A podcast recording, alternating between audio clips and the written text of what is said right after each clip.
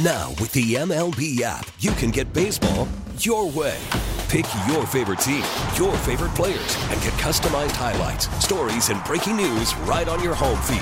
Follow the action with Game Day, where 3D replays add another dimension. Plus, notifications can keep you connected to every pitch, every hit, every game. The MLB app. Baseball, your way. Download it now for free from the App Store or Google Play. Blackout and other restrictions apply. Major League Baseball trademarks used with permission. It is Tuesday. It is 340.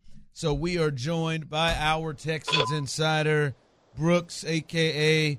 Bruce Kubena. He joins us. And, uh, hey, we've talked this first time. We got to talk to you since you broke the story of, uh, of DeMeco Ryans being the head coach. And there's a lot to get to. And I know Clint is, is, is fired up about what's going to happen with the coaching staff, in particular the offensive side. But I'm wondering you, you cover this team every day. Were you were you at all surprised that the hiring of DeMeco Ryans was received so much so that it feels like the entire organization, including the ownership and, and GM Nick Caserio, have a, a, a completely different feel to the fan base and almost are looked at like heroes. Were you surprised that his hiring kind of kind of got the fan base in that space?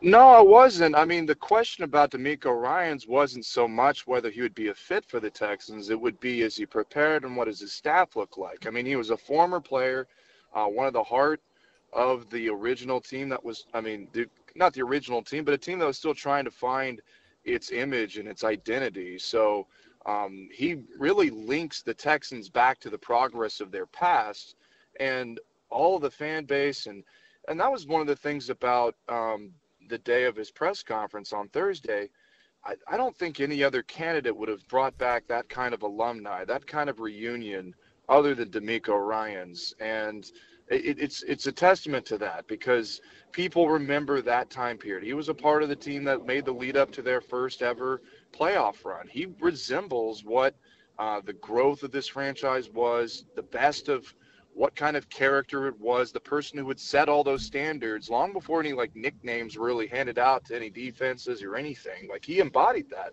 So no, I mean, whenever he came home, that's like the homecoming that everybody gets excited about. So um, that wasn't anything that I feel anybody questioned, and then also why everybody was pushing towards uh, them, uh, the Texans wanting them to hire them, as far as fan bases and others go. And I remember talking to Johnathan Joseph um, you know, former Texans defensive back about this uh, the day of, and I was like, "So you watched this? I mean, you played with them. What'd you think about it?" And he was like, "Honestly, I was just thinking for the Texans, just don't screw this up." So like the the alumni and how the fans felt about this was kind of the same. They're like, just out of all the candidates here, and you know, I did a study about like, um, does experience level for tech uh, for head coaching candidates translate into future success and to save you all the mathematics of that project?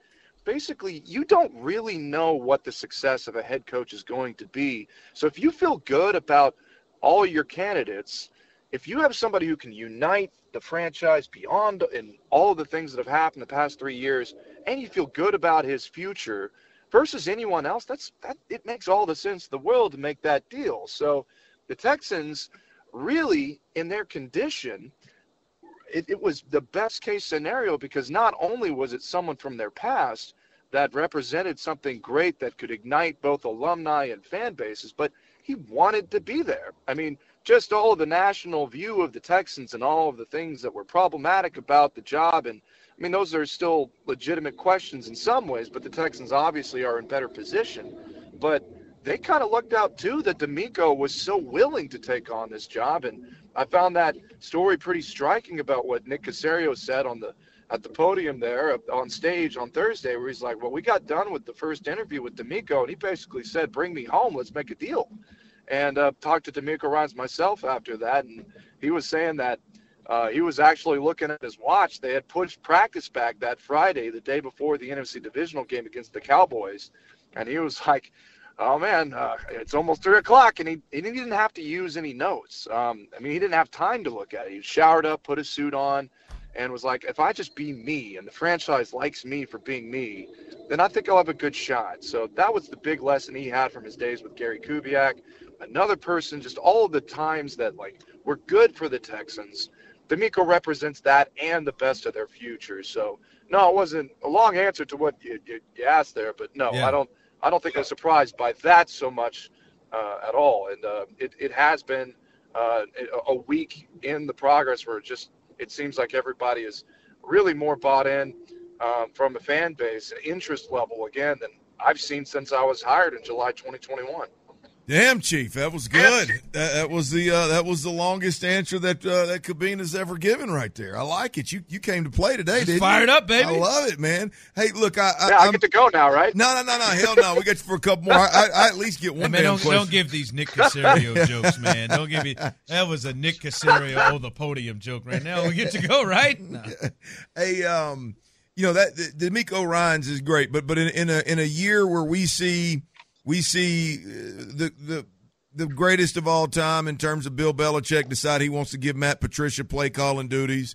We see the old yeah. offensive coordinator Tim Kelly hired by defensive minded head coach as as the, the new offensive coordinator in Tennessee. We watched Nathaniel Hackett be completely out over his skis and not be able to fix do the one thing that you thought he did well when you hired him, fix an offense. We've seen a defensive minded coach in Robert Saleh for some reason hire him in in uh, in New York with the Jets uh, the biggest concern, the biggest uh, decision left to be made at this point in time is, to me, I don't care what they do on the offense, on the defensive side of the football. What are they going to do on the on the offensive side of the football here, uh, Brooks? And and is there where we're at today is if they wanted to hire Bobby Slowik, if they were head over heels for Bobby Slowik, there's no reason why they would not have already hired Bobby Slowik. Is there a chance?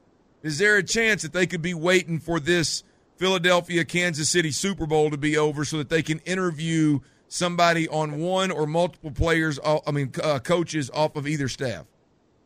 Yeah, the latter there that you brought up there, I think, is what's going on here. Is the Texans, even with DeMeco Ryan, so they went through that week of silence leading up to the NFC title game, and they, you know, interviewed Mike Kafka and Evero, and um, they still knew that they wanted to go after Ryans, but they had to wait till the Monday. But they made use of their time and got a chance to um, interview other candidates. And you know, I got a chance to talk to Ron Wolf, the former uh, GM for the Packers, who helped you know their win their Super Bowls in the '90s and built that team up. And he was saying that the more people he interviewed, the better, because people started to eliminate themselves, and he started to feel more certain about what he wanted. Now, you know, all those all the teams that are available right now, you got people who are um, possible in, in, in that side of the and uh, that that could be potentially interviewed. So I, I, I do think the important thing here is. Um, you know, I do think DeMeco Ryans is going to end up with a staff that was just as young as the one he ended up with in the 49ers. And I, I was thinking about that initially. We talked on the show about it, like, and I think the the very first time, whenever we were talking about DeMeco Ryans as a candidate, you know, Bobby Slowik made sense as the passing game coordinator for the 49ers, but he has not, he doesn't have any NFL play calling experience really. So the question was like, is that going to be a good deal for the Texans? And I got a chance to talk to Robert Saleh, the head coach of the Jets, and Mike McDaniel, the head coach of the Dolphins. Both of them were part of that initial staff of the 49ers with Kyle Shanahan. And I asked them about that, and Mike McDaniel had a really good answer. He's like, "No, we didn't. We we knew how young we were, and it wasn't really a a written it was an unwritten unsaid kind of thing where even though we didn't have all of that experience you didn't want to be the reason that things went bad. You didn't want somebody else to have some shortfall just because you weren't prepared.